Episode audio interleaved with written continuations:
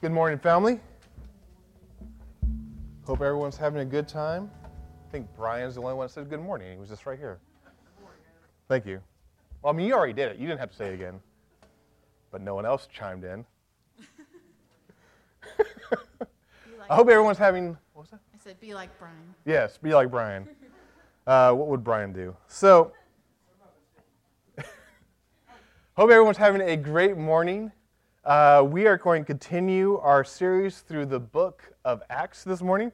We'll be in Acts chapter 14. So, if you want to uh, look it up in your Bibles and prepare for that, you may.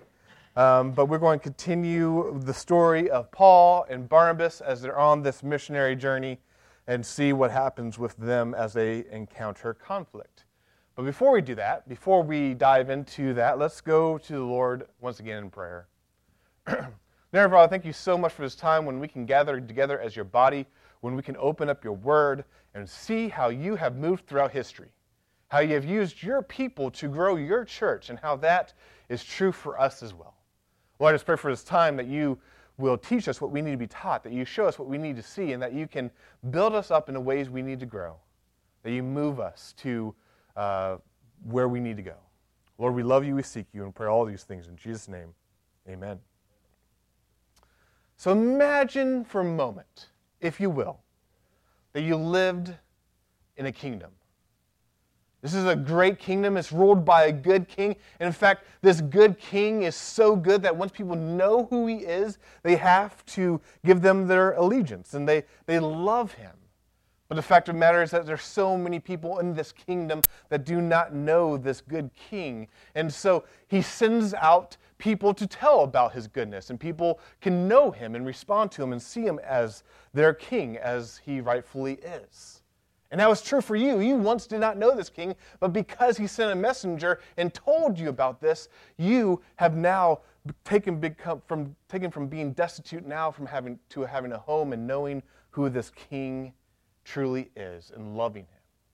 So much so that now he has made you a messenger yourself, that he's given you a task. He says, You now have to go and share my goodness and my decree, my royal decrees with the other people of this kingdom who do not know me. Because you love this king, you go and you, even though you think this is a huge monumental task, you go and you say, I have to tell people just about how good their king is. And so you go to the village that he sends you to, and you, as a royal herald, you open up the scroll and maybe you start declaring to these people in this village just who their king is. And so you say, Dear citizens of the realm, though your king is good, and though He has provided for you, He's led you well, He's given you everything you need, everything you could possibly want, He has given you, you have turned away. Immediately, the crowd that had gathered when you started to proclaim, they start grumbling and saying, Who is this guy to tell us how we have acted? And who, in fact, is this king he's talking about that we have turned away from? So you start, you continue declaring what the king has given you to say, and you say, You have turned away, and you, you each act like you're your own king. Where you actually are under a rightful king, you have rebelled and you go your own way. And the crowd continues to grumble, and they're getting a little bit uh, more upset and saying, How dare you even say that we have to obey someone we don't even know? So you, declare, you continue to declare to them, because of your rebellion, because you've gone astray and you've chosen your own way to live like your own masters, to live like your own kings, deny this rightful king, and the crowd crumbling, they can't even stand anymore. They're getting uh, offended. Then who does this king think he is? Who does this guy think he is saying this to us? So you continue. You deserve to die. Well, they don't like that. And so they grumble more and they start to shout. You say, You deserve to die, but, but. And they still are shouting and trying to drown you out. But you say, But there's hope.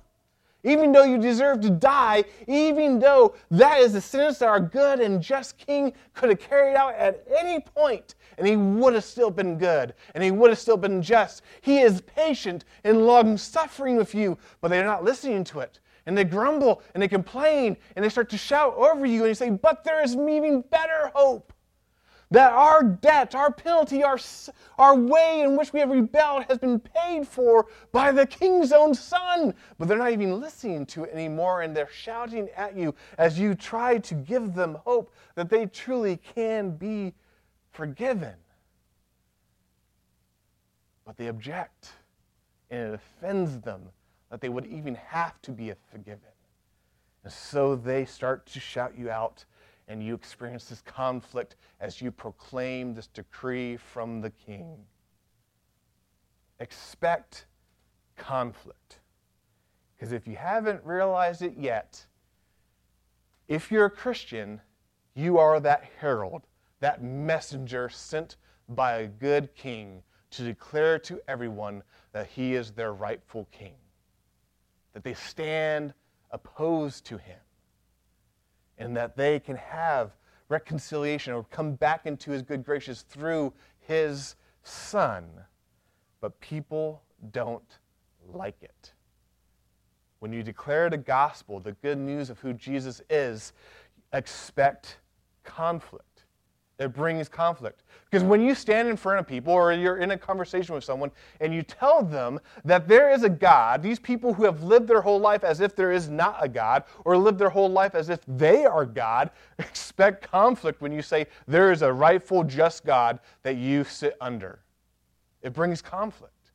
When people are going their own way and living their own life how they want to and what, what feeding their desires in whatever way, when you declare to them that that is wrong, that is going astray, and there's a penalty for that in God's eyes, expect conflict. Even when you bring the hope that there is a Savior through whom they can be forgiven, expect conflict because no one wants to be forgiven because they don't think they need to be forgiven. How dare you insult me with that? When we declare the gospel, expect conflict.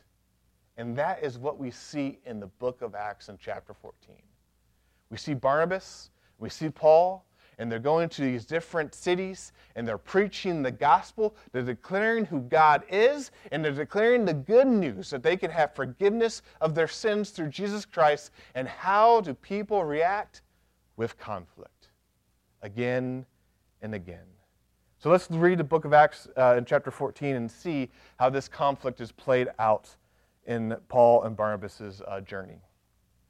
So, if you remember, just a little backstory uh, from chapter 13 is that Paul and Barnabas they were in uh, the city of Antioch and they were proclaiming the gospel and they declared the gospel message and people were getting upset. And so they had left at the end of that to the, go to the city of Iconium, which is in the same general region.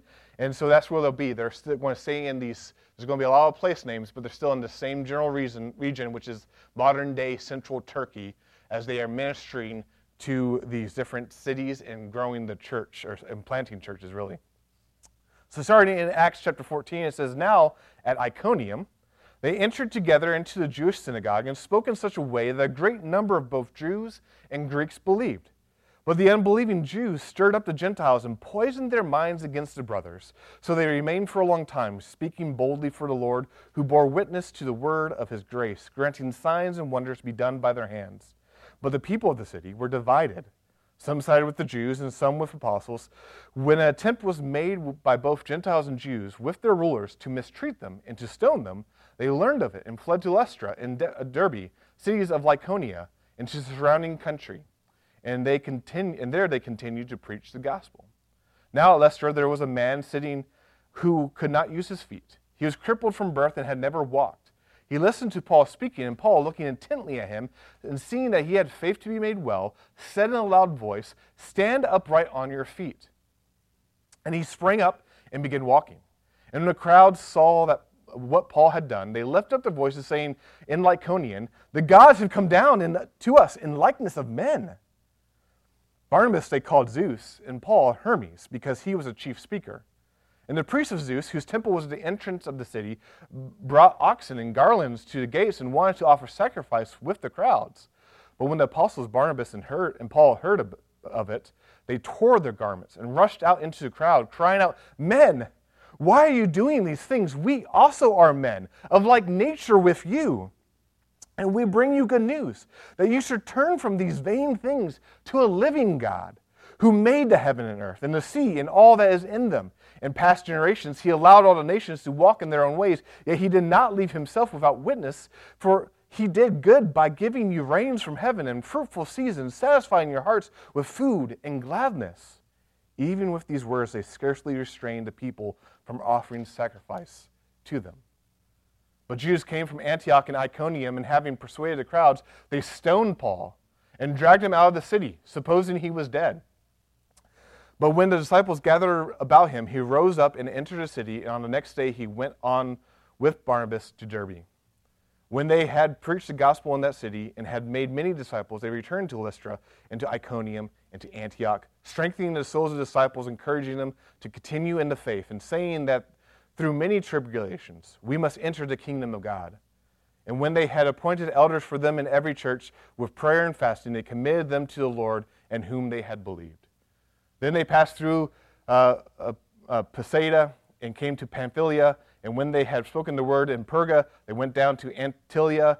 And from there they sailed to Antioch, where they were, had been commended to the grace of God for the work that they had fulfilled. And when they had arrived and gathered the church together, they declared all that God had done with them and how he had opened the door of faith to the Gentiles. And they remained no little time with the disciples. There's a long section of passage, a lot of narrative of what's going on there. But how could we sum, sum that up? And I'll just suggest this God uses our steadfastness to grow the church. God uses our steadfastness to grow the church. So that's what we see in Acts 14. That Paul and Barnabas, they start preaching the gospel, and as we saw earlier, and as we see again and again, they encountered conflict.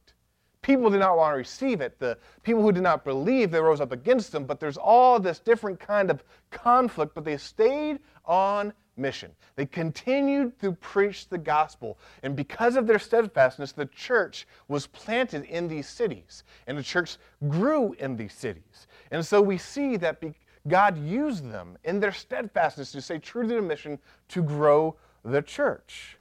That God uses our steadfastness to grow the church. In Acts 14, we see this happening because we see a conclude we see the continuation and conclusion of Paul's first missionary journey. If you caught that at the end, it's talking about how basically he was wrapping up a lot of works and he traveled back through the cities and then basically followed his, his journey back to where they were sent from was Antioch. So we go, what is going on here? What is happening in all these place names and all these cities that we're maybe not that familiar with? Well, it starts with Paul and Barnabas standing in Antioch and they're preaching as they normally do in the synagogue. And some people believe, some people don't. So that there's division. So much so that even they, they, they're going to start to, maybe going to kill Paul and Barnabas. And they hear about it. So they flee to a, a, a close city, Lystra. And there they perform a miracle. God uses them to heal this guy who's lamed. But these people who have a different worldview, they see Paul and Barnabas perform this great miracle, and they naturally assume, ah, these are the gods come down and walk with us. This is Zeus, Barnabas, and this is Hermes. And Paul's like, why do I have to be Hermes? And they're like, well, because you talk so much. You're Hermes. You're the messenger of the gods, right? And so they say, you're gods. And they even tried to sacrifice oxen to them. And they plead with them, what are you doing? We're just men like you. And they point to the God, the God of creation, that people all should know. And then these Jews who were against them in Iconium and Antioch follow them to Lystra, so much to the point where they convinced people to stone Paul and leave him for dead. He gets back up and he heads right back into the city and then goes to the neighboring city. And they grow disciples, plant the church, and when they come back, they go back through all those cities again, even where they experienced conflict, to make sure the church was growing, it was on the right foot before they went back, traveled there, uh, back to Antioch from where they were sent. And in all that, we see how God uses our steadfastness to grow the church. When you look at this story, I think you see at least three distinct different types of conflict that Paul and Barnabas experience.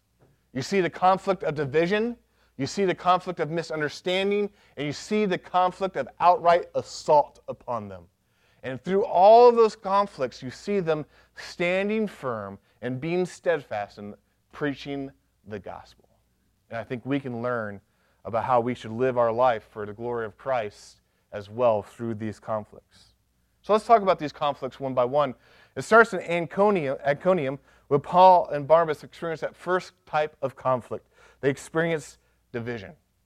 They preached the gospel, and some believed and some didn't. And so there was intense division between those who believed and those who didn't. Even says that those who did not believe tried to poison the minds of other people against Paul and Barnabas.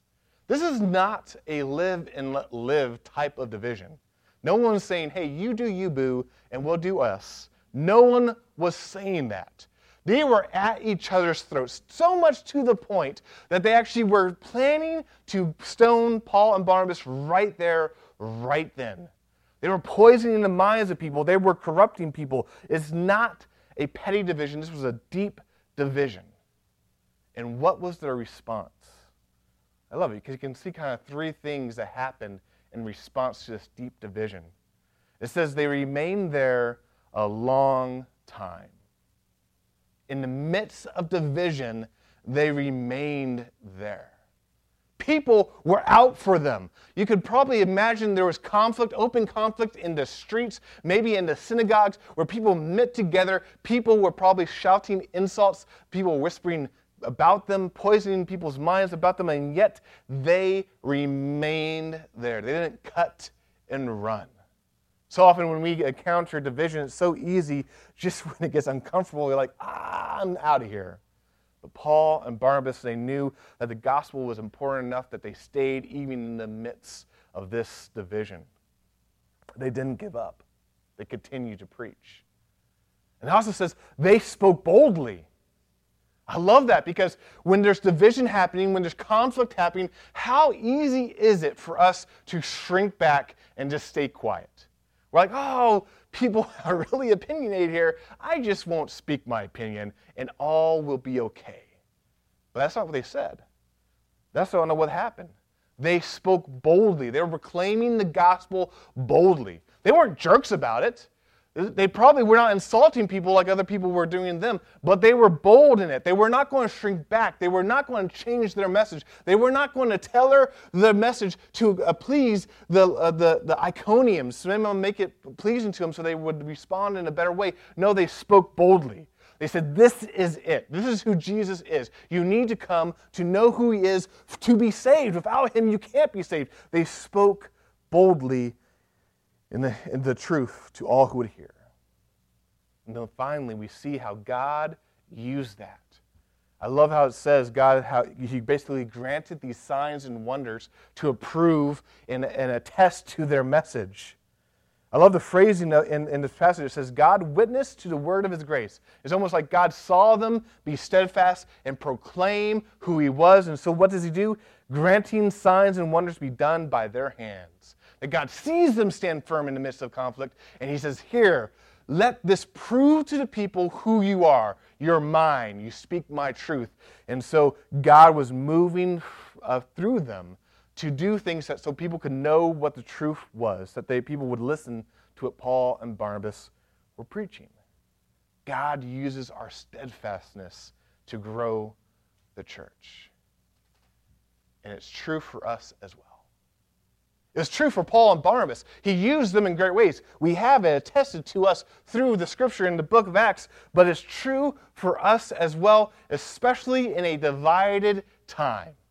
When we read this, man, it should probably strike some, uh, or ring true, I should say, for us right now, because we live in a divided time. I don't know if you're aware of that, but if you open up any kind of social media platform, you become aware of it really fast. And I'm not just talking about politics, which is really divided. I'm just talking about anything. Speak your opinion about anything, it seems like in the public sphere, and there's going to be 10 people who have a different opinion, and they're going to let you know about it. We live in a divided time where people seem to be at their throats, and I don't think you see this any more distinct and clear between those who stand for Christ and those who stand not for Christ. That there's a divide, there's a division here that people seem to be more and more willing to speak out against what we believe. They're more and more willing to tell us how we're wrong and we shouldn't believe how we believe. They're more and more willing to say, hey, everyone's welcomed here except for you. Because there's this division going on within our culture, within our society, around the world that's happened forever. Just seems to maybe be more prevalent now than maybe in the, in the years preceding now. And so we have this division. So what do we do? Well, I think we know what we should do. That we boldly proclaim who Jesus is. In the midst of division, in the midst of feeling isolated, in the midst of knowing that if you speak your opinion about who Jesus is and how he is the only way to have a relationship with God, and you know you're going to get attacked, we're called all the more to be bold in proclaiming it. We're called all the more to be stand on that truth and say, This is the truth and this is where I stand. We're not jerks about it. We need to tell the people the truth of, that, how they're living and, and their, their, separation from God, their rebellion as expressed through sin. That's keeping them away from a life with, with, with God. We need to be clear about that, that sin separates us. And there's only one way back. There's only one way that takes care of that sin, and that's Jesus Christ. But we're not jerks about it. We're not ugly about it. We speak with love because we're, we're once like them. Even if their sin is more bold and more, more gratuitous and more out there than anything we've done, we were just like them before we knew Christ.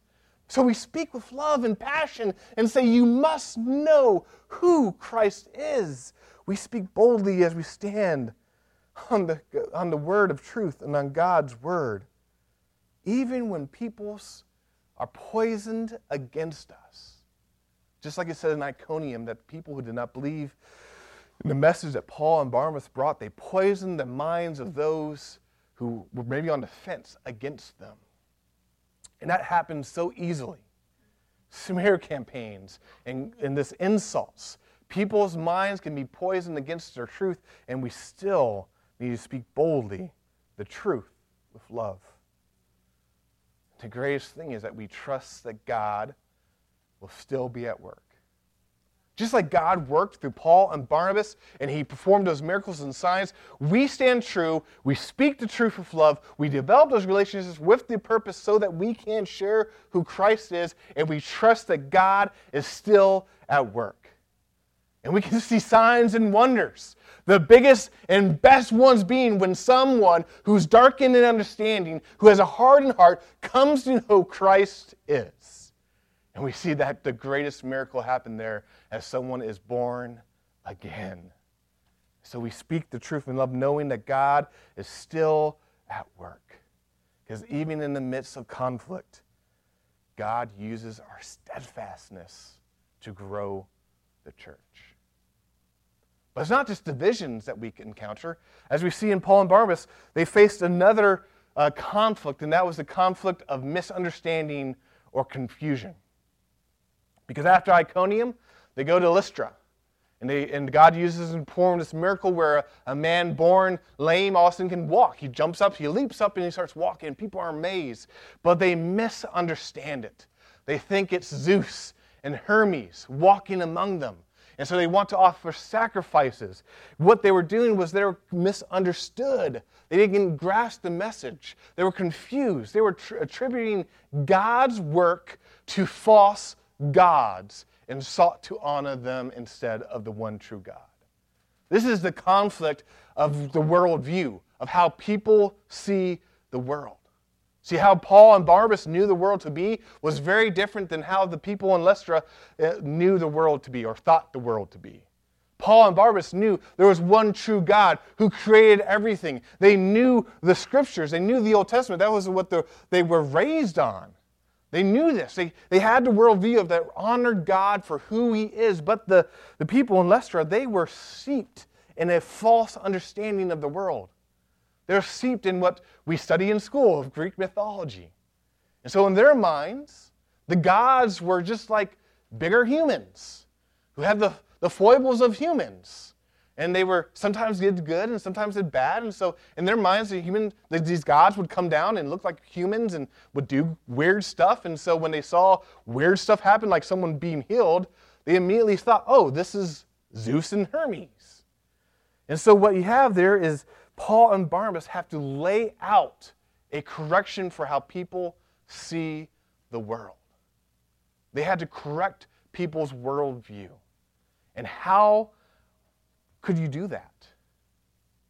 Paul starts with who God is, for that is the foundation for everything. He says, You guys are off on these vain pursuits, offering sacrifices to Zeus and Hermes and other people like that, when you should be recognizing that there is a living God the living God who created everything that you see here, the living God that you should recognize exists. Why? Because He's giving you rain, He's giving you harvests, He's giving you gladness in your heart. You should recognize this by who you are and what you see, that there is a God that you need to worship, and these things are not them. He corrects their worldview. What he's doing is basically laying out this, this uh, plan, this, uh, this uh, building um, um, plan of who God is so they can recognize and receive the gospel message that they're about to preach to them. And he's laying out that you can know God through the world he created, which, if you like theology, is called general revelation, that God reveals himself to the whole world through the world he has, has made. And it's throughout the Bible. If you go to Psalm 19, you see this when the psalmist says, The heavens declare the glory of God. They're saying when you look up in the night sky, you know there is a creator who made this and he is powerful. This is what Paul himself would later, when he wrote down the letter of Romans, would say this For what can be known about God is plain to them, talking about humanity, is plain to them. For his invisible attributes, namely his eternal power and divine nature, have been clearly perceived ever since the creation of the world and the things that have been made. Paul is saying, when people, any humans, no matter where or when, look upon what is made, they clearly can perceive that there's a God who made this. His fingerprints are upon all of creation. He was seeking to correct their understanding so that they could receive how he's going to talk about how they have now gone away or they're, or they're rebellion against this good God who made everything. But the conflict ensues because they have a misunderstanding, just confusion. They don't comprehend what's going on. I bet we have all experienced that when lines of communication have failed. There's conflict, right? When you might be using the word, same word as the same in the way as someone else is using the same word, but you mean totally different things when you're talking to each other, there's conflict. Conflict ensues when there's misunderstanding or, or a confusion. If you've been married for any length of time, you know this to be true because that's naturally what happens. It seems like communication is hard, and saying what you mean can be hard. And then conflict ensues because we talk past each other or we're talking and people not listening, or I don't do that, but other people might. Don't talk to my wife. So, but this conflict ensues because of this misunderstanding. And it's the same for us as well. Our faith in who Christ is can be easily misunderstood. That people either because they've heard wrong things or maybe they've heard things wrongly, they have misunderstandings about what it means to be a Christian. Or maybe they have misunderstandings of what the Bible actually says. Or maybe they've heard something and someone has, has presented some form of Christianity to them that is false. And so they don't understand what's going on. Well, let's just take some, some very common misunderstandings I think we encounter probably on a day to day basis, and we might even have to wrestle within ourselves. There's the great common misunderstanding that you have to be good enough. So many people think the Christian message is lift yourself up by your bootstraps, be good so that God can love you. So many people think that you just have to improve yourself and that the Christian message is one of self help where God helps those who help themselves. That's not in the Bible, people. People think that the Christian message is about kind of improving yourself so that God could look upon you a little bit more favorably. But that's so far from the gospel, it's insane. For the Christian message is you're not good enough, folks, and you can't be. That's why it causes offense. Because you feel that abrasiveness there, like, oh, I can't be good enough. Yeah, that's true. You can't do it. You can't be good enough to get in heaven. You can't do enough. You can't love people enough. You're just not going to do it. But, right there's that gospel but. I love it. But Christ has done it all. Believe in Him, and you can have a relationship with God. Believe in Him, and He'll change you from the inside out. Where, yes, you do start doing good works. Yes, you do start loving people. Yes, but it all flows from that earthwork change that does not earn you something, does not achieve something for you, but is a result for how God has saved you and given you a new life. But so many people get caught up in this idea oh, I just got to be good enough. Oh, I can't, I don't want to be a Christian because you just have to, you, you have to do these certain things, follow this list of rules. And, and so they don't even want to look at who Christ is or who God is because they're caught up in this idea. I came face to face with this once when I was doing youth ministry up in Colorado, ministering to some junior hires, and we took them to uh, a camp. It was with the Ministry of Young Life, and, and the, the camp is a week long where they hear the gospel very clearly, laid out to them in the midst of a great environment and fun that's happening. They hear the gospel. And one of the final times, because after every kind of gospel uh, or talk, we gather in the cabins and we talk about what they heard and, and kind of have some questions we work through. And so after this final gospel presentation, where it's very clear, the, the speaker very clearly laid out who God was, our good king who we've gone astray from.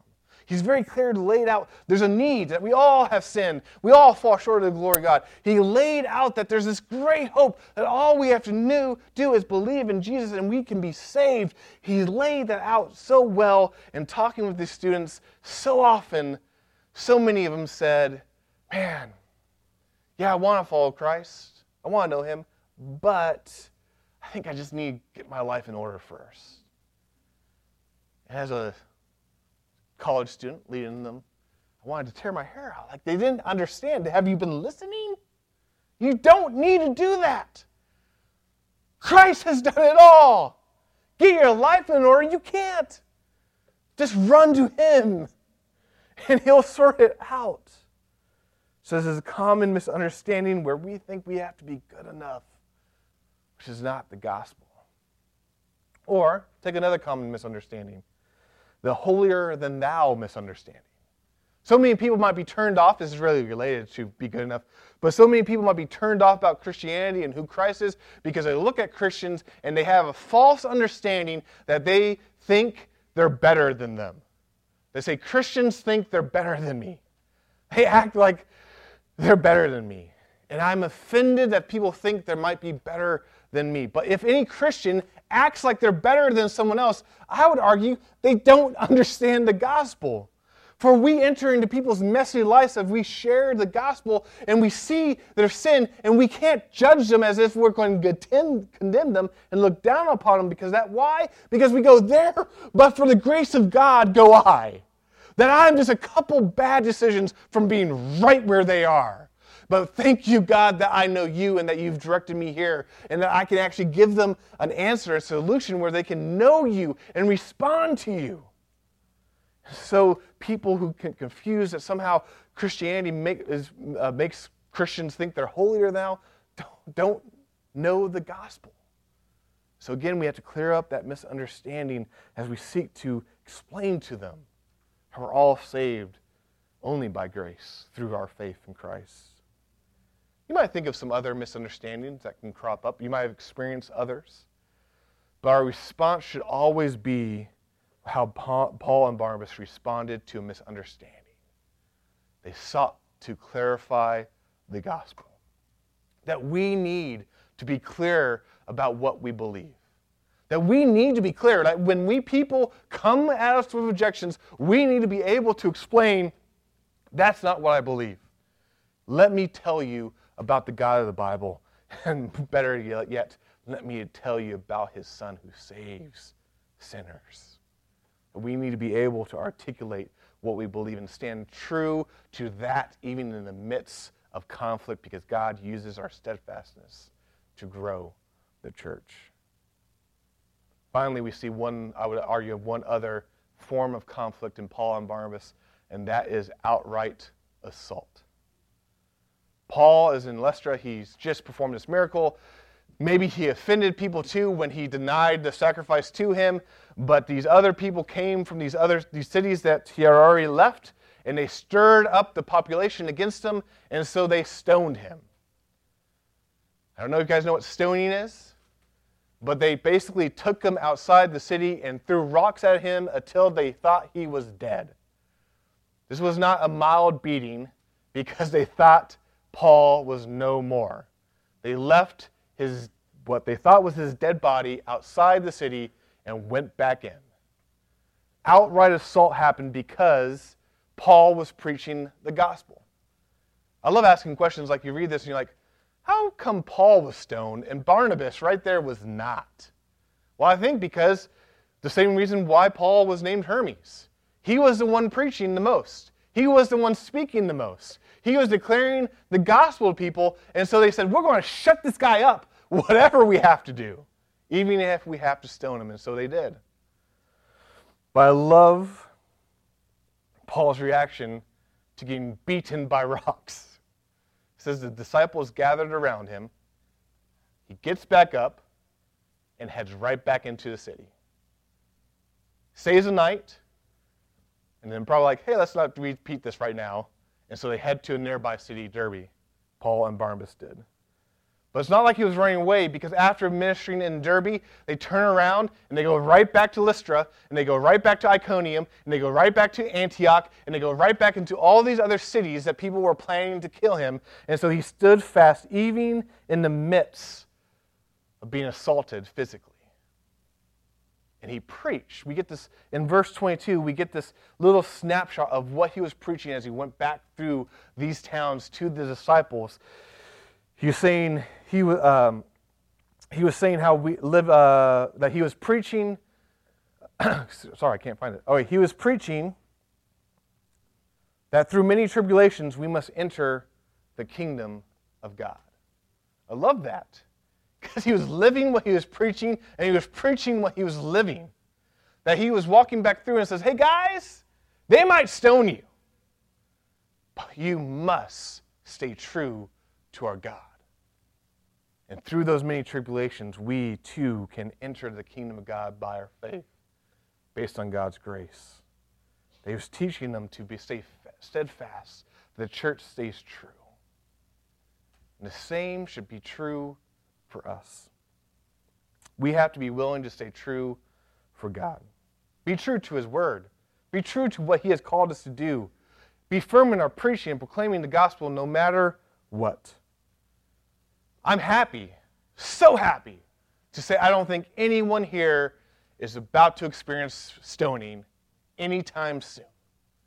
But we get beaten up and assaulted in other ways. If you stand true for the gospel, you might step into the public sphere on social media and you might take a beating as you stand true for the gospel and the moral ethics that flow from the gospel. You might be banned from friend groups. You might be, people might not want you in the public sphere. People might not want you practicing your, your craft as a Christian. I mean, you just have to look at the news. And if you don't know, there's a Colorado baker, who has been battling in the courts for over 10 years that he can practice his Christian belief in his workplace. And people are fighting that. And it's a really real thing that we might get beaten up in how people look at us or how they talk about us or something like that. So we'll experience that conflict. And we know of places where Christians are physically being assaulted around the globe for their belief. And so we pray for our brothers and uh, sisters. And we might experience less of freedom, maybe if laws get passed, or if we're looking at that, we might get nervous about what's going on in our, in our government and our society. But in all that, in all those worries, what are we called to do as we stand firm on the truth of who Christ is?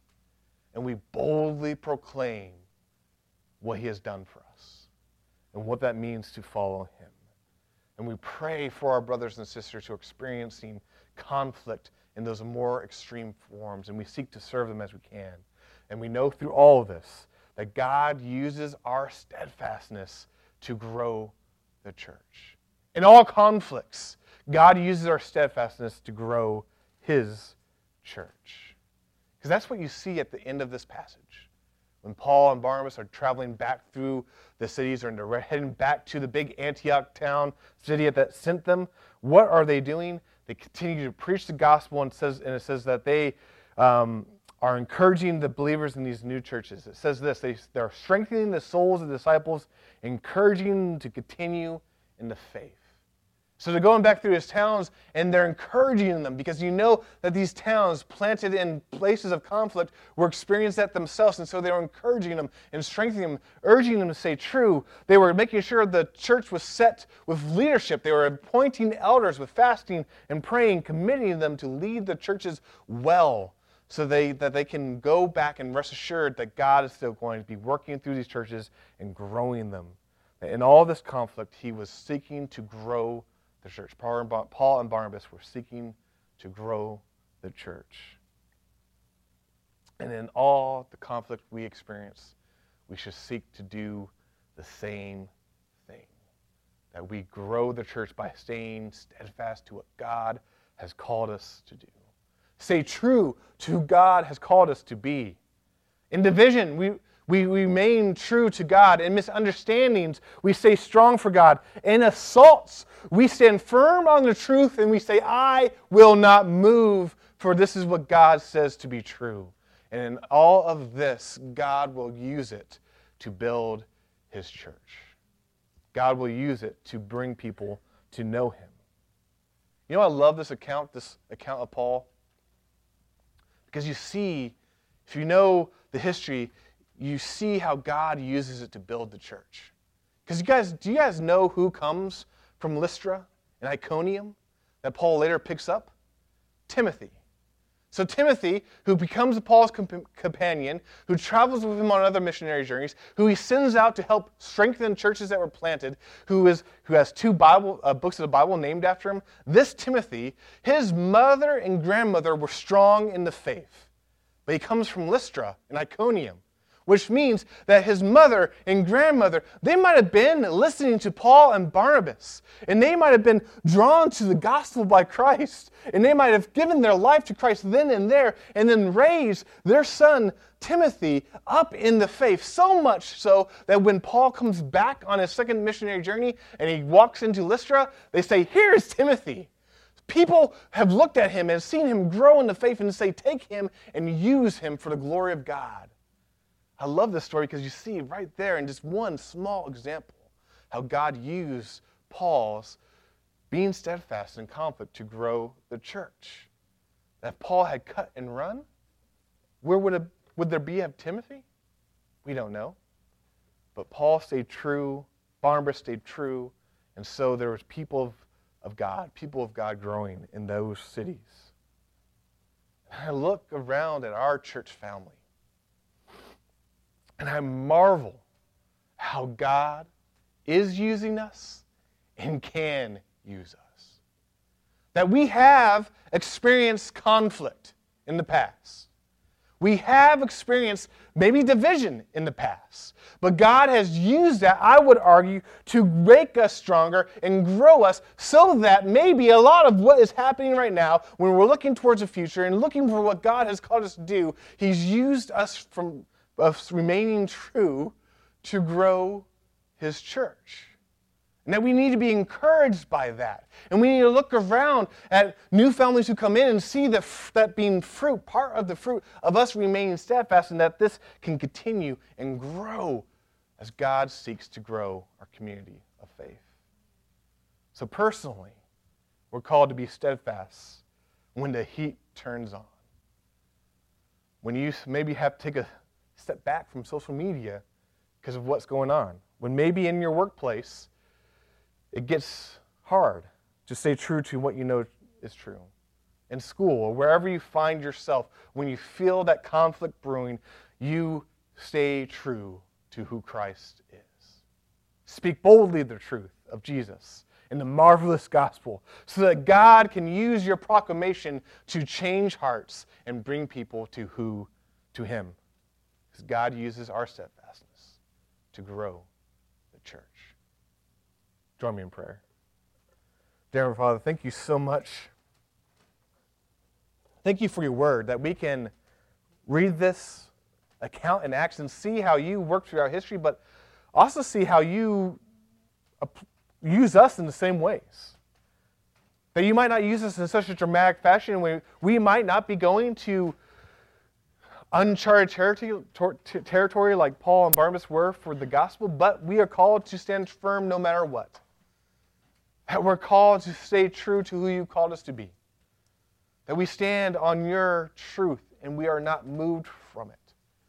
That we hold out the great gospel to all who would hear and hope they respond, hope that you move so that they can. Lord, I pray for all of us that you give us the courage to stand true for who you are, that you give us the wisdom to know which hills to stand firm on and which we can concede, that you speak through your word in ways in which we can follow you all of our days and be faithful to what you've called us to be. All for the purpose of glorifying your name and proclaiming your gospel to all who would hear. Lord, we love you, we seek you, we pray all these things in Jesus' name. Amen.